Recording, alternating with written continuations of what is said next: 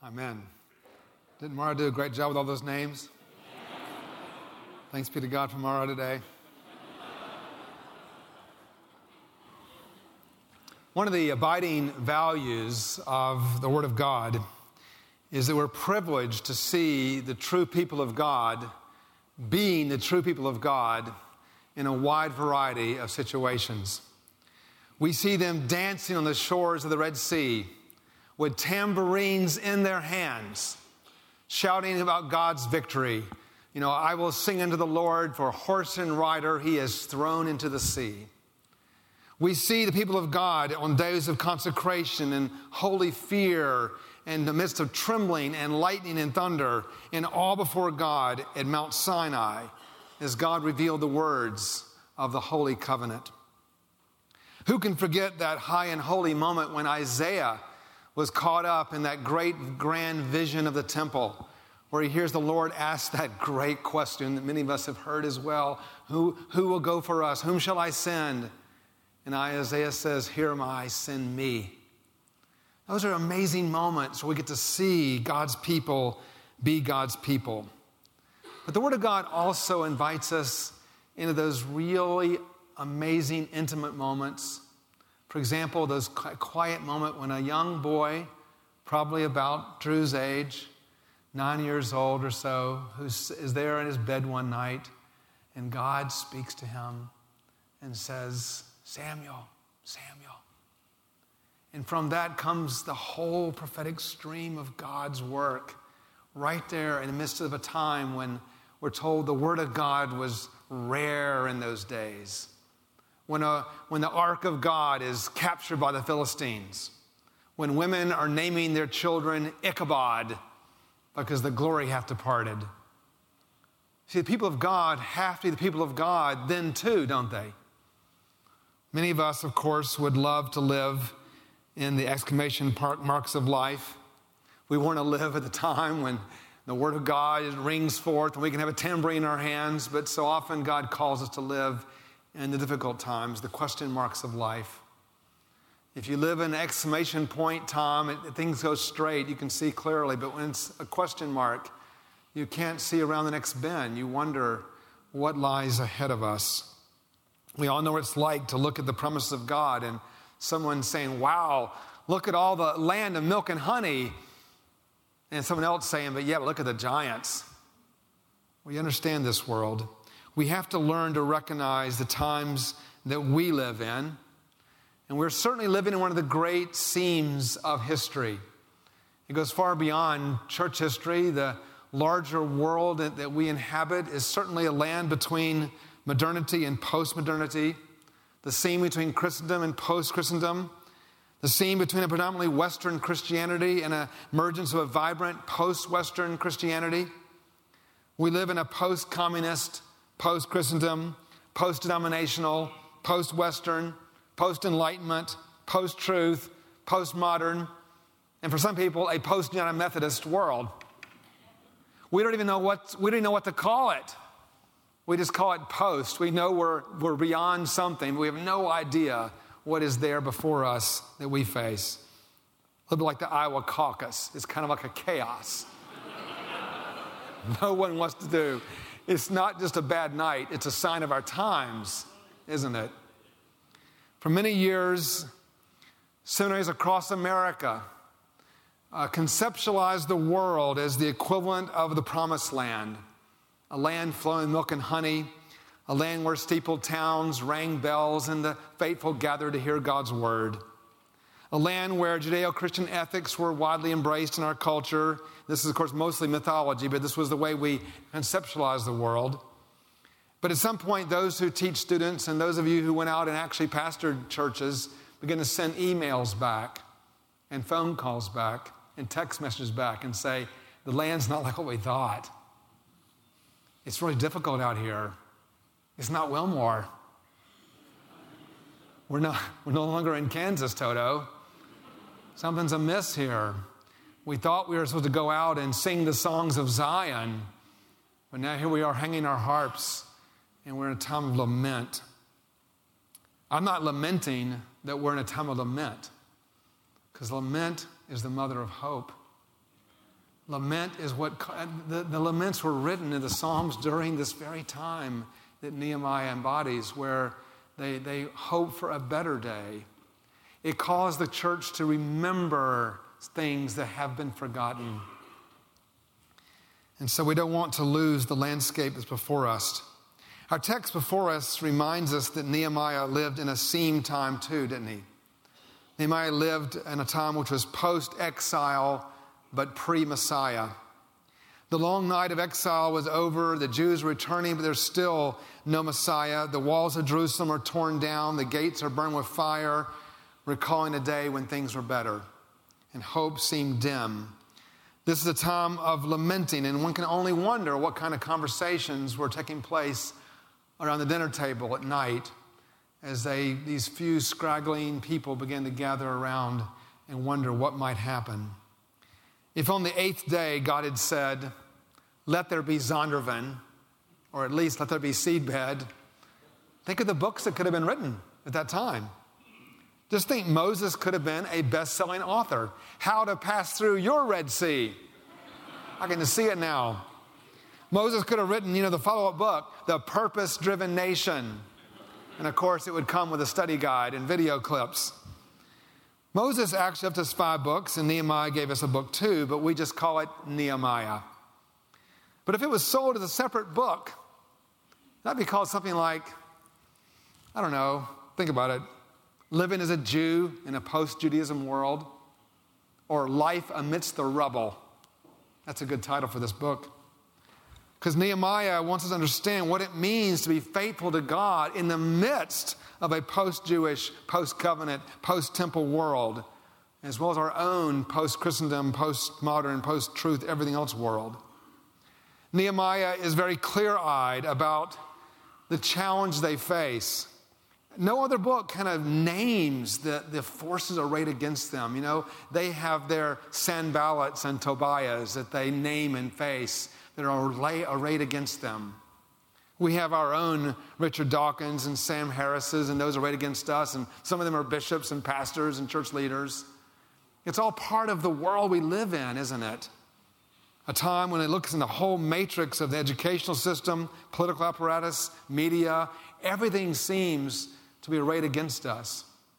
And the Lord calls us to get on with it because God has shown us already all through Scripture the people of God have shown how to be the people of God in times a lot worse than ours. We are inspired by it. And I have to be thankful to the, the, the great insight from Walter Brueggemann, the Old Testament scholar, who once made the point that the greatest role of a prophet is to call people to remember the mighty acts of God. One of your great, if there is any great project of your generation, is to recognize that our, our generation did not pass it on very well to you. We, we gave you a domesticated gospel, we gave you a truncated one. And your job is to recover the actual gospel of the New Testament. We apologize. You're going to have to do a little Toyota recall. We want you to go, we want you to, and I almost, I wish at times I was 25 years old and I could be a part of your great project. But I'm here to tell you that I believe that you have the great capacity under God to do this far better than we could even imagine. As you reread the Bible with fresh eyes, as you rediscover the truth of the gospel in fresh ways, and you help to rediscover the great treasure that God has given to us. In chapter 8 of Nehemiah, that he tells us about more than the walls of Jerusalem or the gates being rebuilt. We're told he also rebuilt the pulpit. We don't often focus on that, but that's what it says in verse 8, verse, chapter 8, verse 4. A high wooden platform was built for the occasion of proclamation. And Ezra was called to read the Word of God. And he opens the Word of God and he begins to publicly read Scripture. This is our, the seventh part in this series reading Scripture as a means of grace. In Wesley's sermon uh, on the means of grace, this is number 16 in the, in the uh, standard collection, his second means of grace is reading scripture right between prayer and the Eucharist. Isn't that wonderful? Nehemiah, the governor, and Ezra, the priest, appoints 13 Levites And Mara knows all 13 of them if you want a refreshing of later on. What we don't find are a list of megastars. We don't see 5th century BC version of Christian celebrities. We don't find famous platform speakers. These are not the household names that we know then or now. We find Levites whose names we have never heard of. I want to give them to you again Jeshua, Bani, Sherebiah, Jamin, Akkub, Shabbatiah, Hodiah, Maaseiah, Kelita, Azariah, Jozabad, Hanan, and Pelaiah. These are Levites you have not heard of, but God put them in the Word of God. And he says in verse 8, they read from the book of law, the law of God, making it clear and giving the meaning so the people could understand what was being read. The Word of God was being publicly read and publicly heard. There's a unique power to God's Word when it's being spoken and heard. And for the first time, my wife and I, after, I don't know, I'm not, maybe 25 years of marriage or something, we had been married forever. And we, well, short time. And passing like the night. We've married for 25 years, and I, we never had actually read the Word of God to each other out loud. We just had to read the whole Bible out loud to each other. It was great. We got one of those Bibles that has no verses or, or chapter headings or anything, just the Bible, just the text. We read it. It was amazing. Hearing the Word of God. You know, we live in a post Gutenberg world, and that's mostly a good thing. But by the time of the 18th century and continuing to the present, the Word of God is overwhelmingly encountered silently as we read the text. Evangelicals even have heralded this as the importance of your daily quiet time. But in the process, our ears have not become engaged. And there's something about it, you know, I love the fact that even in the, some of the churches that we would disdain and say, you know, the church is a disaster, you'll never hear the gospel from the pulpit. One of the most interesting about those churches, many of them will have an OT reading, an NT reading, a psalm reading, and a gospel reading. And I have seen over and over again people transformed by the reading of God's word, even if it's not accompanied by a proper exposition. I mean, how much more to have that too? I'm not diminishing that, but the point is, is that God ha- God's word has an inherent power to it. And you should feel uh, a joyful invitation to read lots of it to your congregation. And, and the early church, if you look at the whole early catechesis, it was a lot of scripture reading they did. Wesley himself teaches us through his own experience the unique power of hearing God's word. Our whole movement really began in some ways on May 24th, 1738. And if you know the story, Wesley goes down, of course, to that place called Aldersgate, and a quarter to nine, he begins hearing something, right? He hears uh, Martin Luther's preface the book of Romans, and his heart is strangely warmed. And the world's history as we know it is, was changed. We would not be here today if it wasn't for that. What you may not know is who was reading that night. You know, think about it. We always talk about, you know, someone read. Well, who is that someone?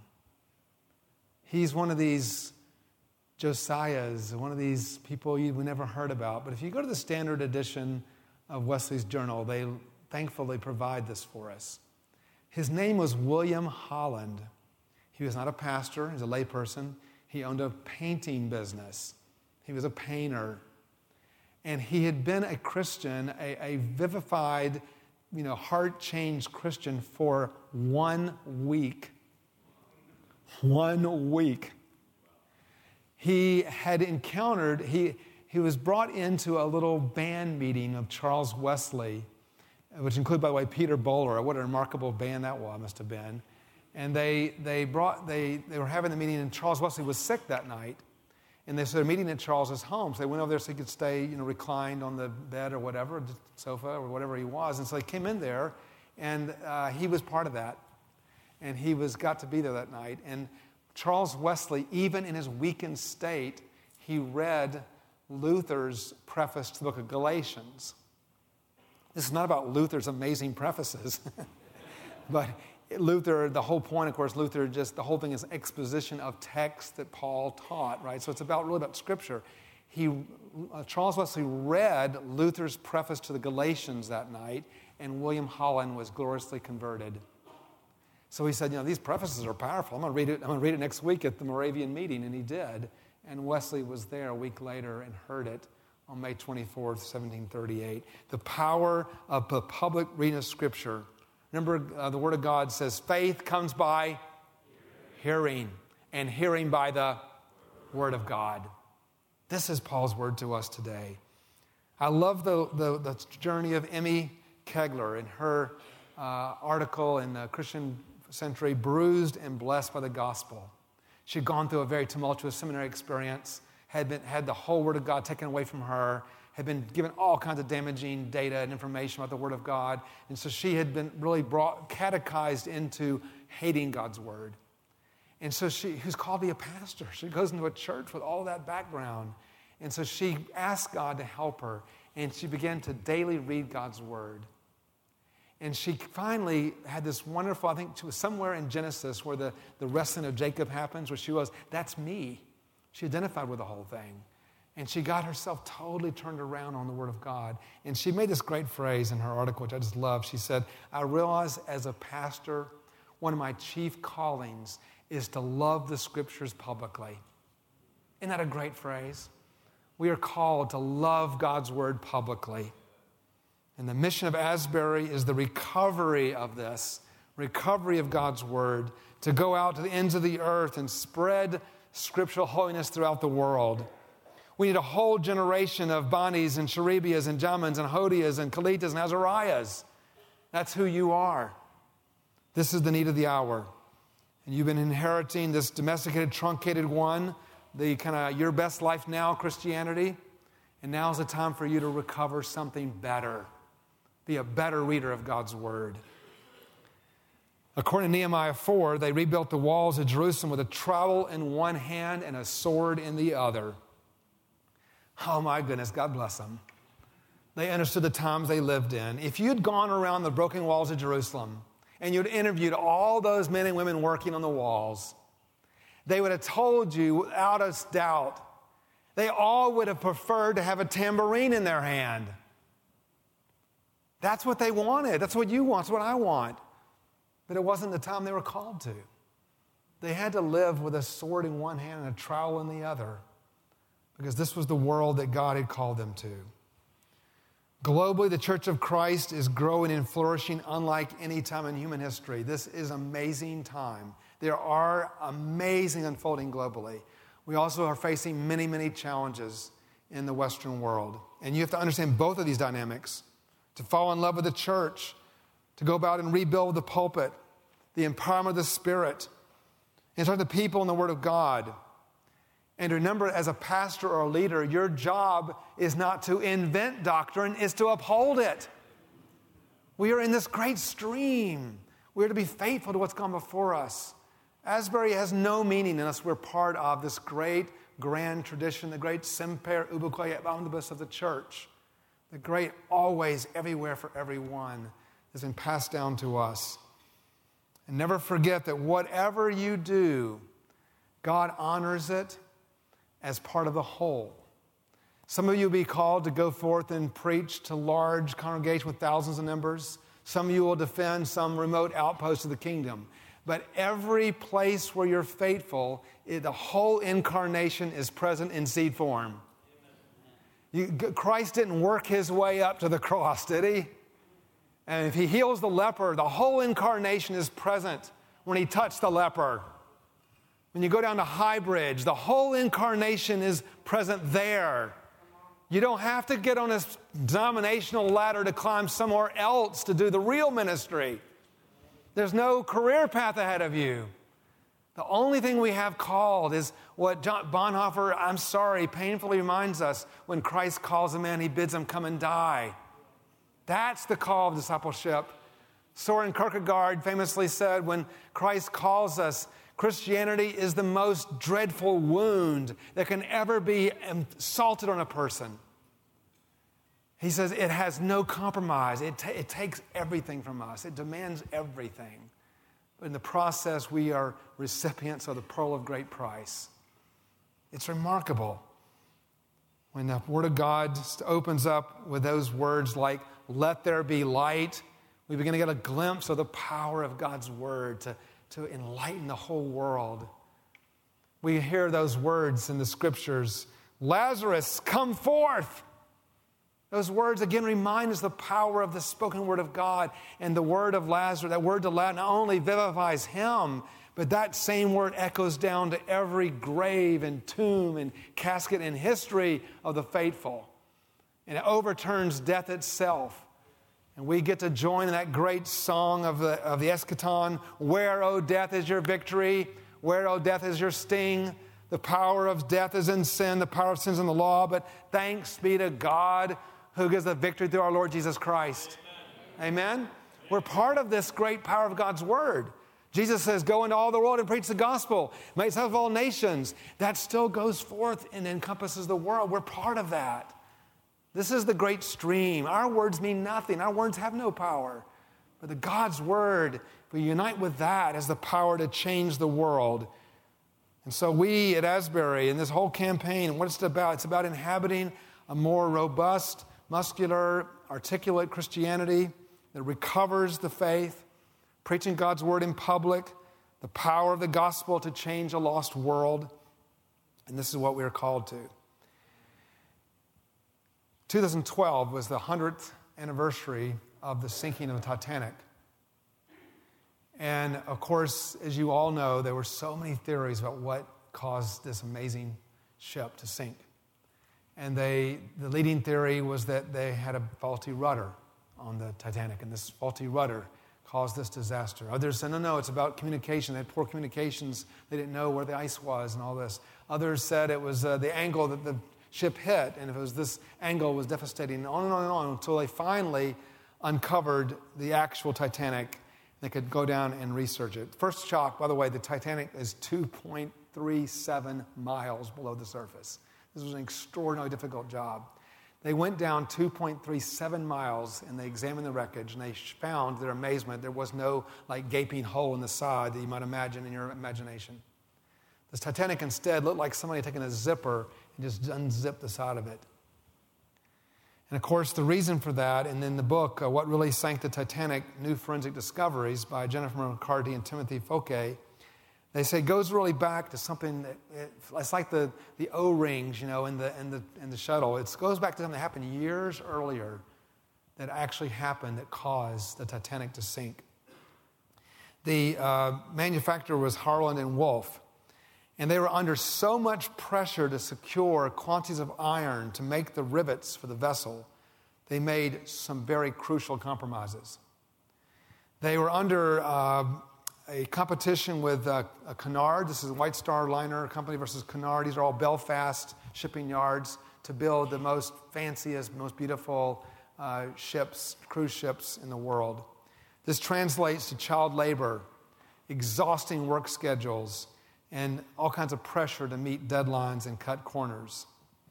In a rush to get the Titanic launched, uh, they, ran, they had run out of uh, first rate iron. So they agreed among themselves to purchase substandard rivets. This is what holds a, sh- a ship together. And they had iron mixed in with, with um, other substances. The engineers at the time screamed about it, said this was not a good idea. This is below the standards of the, the ship and what was engineered to do, but they did it anyway. They eventually went down, and they, when they discovered the Titanic, they have now brought up 49 of these rivets, and they've subjected them to like forensic tests, kind of like forensic files kind of thing, you know, where they do all their work and the lady looks down and everything. And they discovered that, of course, these rivets were filled with all kinds of slag, and therefore made the rivets brittle. And the tests were done showing that if they had the force they had, it would just it would just go right down the seam, which would happen. If they, even four compartments had, had opened up only, the ship would have stayed afloat. But if five or more were to be, break open, it would sink, which is what happened. Five of them were flooded, and 1,500 people went to their deaths.